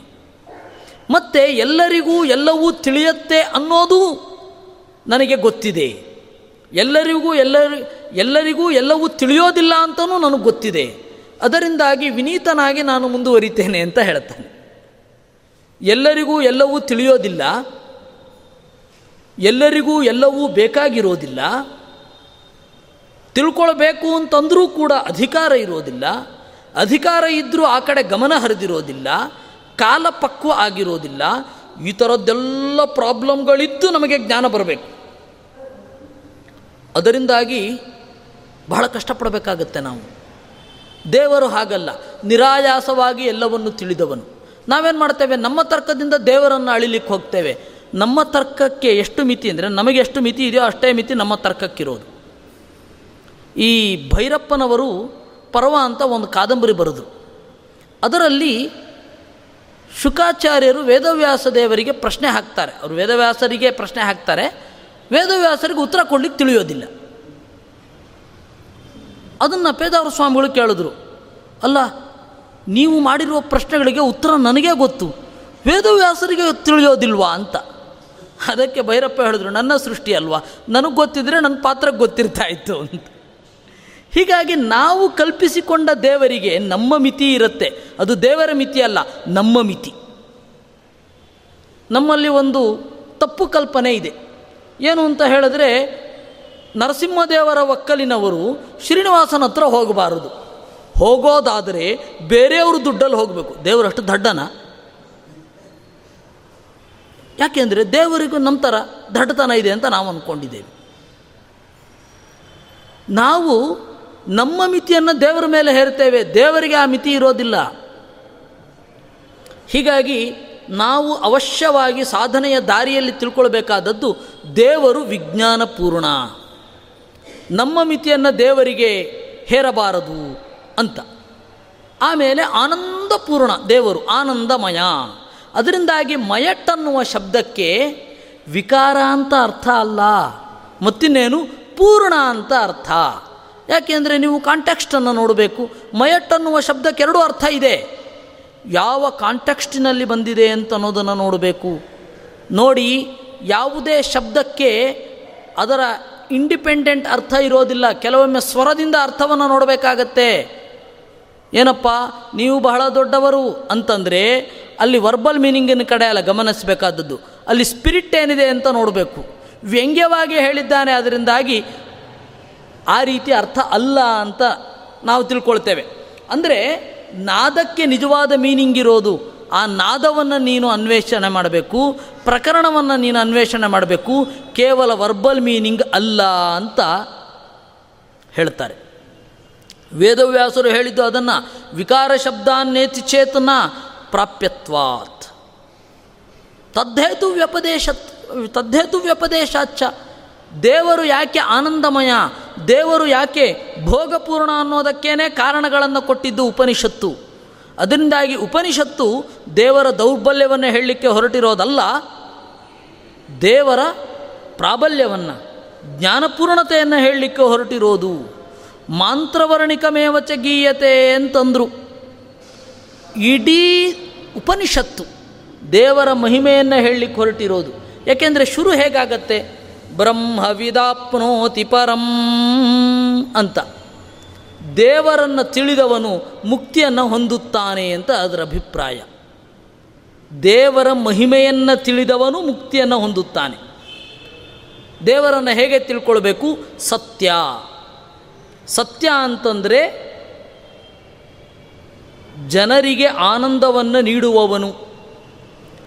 ಯಾವ ದೋಷಗಳೂ ಸೋಂಕದವನು ಅಂತ ಅರ್ಥ. ಸತ್ಯ ಅಂದರೆ ಜ್ಞಾನ, ಜ್ಞಾನಪೂರ್ಣ, ಆನಂದ, ಅನಂತ ದೇವರಿಗೆ ಒಂದು ಕೊನೆ ಅಂತ ಇಲ್ಲ. ಕಾಲತಃ ಕೊನೆ ಅಂತ ಇಲ್ಲ. ದೇವರು ಈ ಕಾಲ ಆದಮೇಲೆ ಇರೋದಿಲ್ಲ. ಗಾಡ್ ಈಸ್ ನೋ ಮೋರ್ ಅನ್ನುವ ಪ್ರಶ್ನೆಯೇ ಬರಲ್ಲ. ಹೀಗಾಗಿ ದೇವರ ಹೆಸರು ಅನಂತ. ದೇವರು ಅಪೂರ್ಣ ಅಲ್ಲ. ಹೀಗಾಗಿ ದೇವರು ಅನಂತ. ದೇವರಿಗೆ ಈ ಗುಣ ಇಲ್ಲ ಅಂತ ಹೇಳಲಿಕ್ಕೆ ಬರಲ್ಲ. ಹೀಗಾಗಿ ದೇವರು ಅನಂತ. ದೇವರನ್ನು ಹೀಗೆ ಉಪಾಸನೆ ಮಾಡಬೇಕು ಅಂತ ಉಪನಿಷತ್ತು ಹೇಳಬೇಕಾದ್ರೆ ಅನ್ನಮಯ ಅನ್ನೋ ಶಬ್ದ ಆ ರೀತಿ ಅರ್ಥ ಇದೆಯಾ? ಇಲ್ಲ ಅಲ್ವಾ? ಈ ಎಲ್ಲ ಕಾರಣಗಳಿಂದ ದೇವರನ್ನು ಜ್ಞಾನಪೂರ್ಣ, ಭೋಗಪೂರ್ಣ ಅಂತ ಉಪಾಸನೆ ಮಾಡಬೇಕು ಅಂತ ಹೇಳ್ತಾರೆ ಅಲ್ಲ, ಒಂದು ಸಮಸ್ಯೆ ಇದೆ. ಆತ್ಮನ ಆಕಾಶ ಸಂಭೂತ ಅಂತ ವೇದ ಇದೆ. ಜೀವನಿಂದ ಆಕಾಶ ಹುಟ್ಟಿತು. ಆತ್ಮ ಅಂದರೆ ಜೀವ. ಜೀವನಿಂದ ಆಕಾಶ ಹುಟ್ಟಿತು. ನಮ್ಮಿಂದ ಆಕಾಶ ಹುಟ್ಟಿತಾ? ಇಲ್ಲ ಅಲ್ವಾ? ಅಂತ ಪ್ರಶ್ನೆ. ಹಾಗಾದರೆ ಈ ಶಬ್ದಕ್ಕೆ ಏನರ್ಥ? ಯಾವ ಸ್ಪಿರಿಟನ್ನು ಇದರಲ್ಲಿ ಸ್ವೀಕರಿಸೋದು? ಆಕಾಶ ಹುಟ್ಟೋದು ಅಂದರೆ ಏನು? ಏಕೆಂದರೆ ಆಕಾಶ ಅಂದರೆ ಜಸ್ಟ್ ಸ್ಪೇಸ್ ಅದನ್ನು ಯಾರು ಕೂಡ ನಿರ್ಮಾಣ ಮಾಡಲಿಕ್ಕೆ ಆಗೋದಿಲ್ಲ. ಅದನ್ನು ಹೇಗೆ ಅರ್ಥ ಮಾಡ್ಕೊಳ್ಳೋದು ಅಂತಂದರೆ ವೇದವ್ಯಾಸರು ಏನು ಹೇಳ್ತಾರೆ? ಆಚಾರ್ಯರು ಏನು ಹೇಳ್ತಾರೆ ಅನ್ನೋದನ್ನು ನಾವು ನಾಳೆ ನೋಡೋಣ. ಕೃಷ್ಣಾರ್ಪಣಮಸ್ತು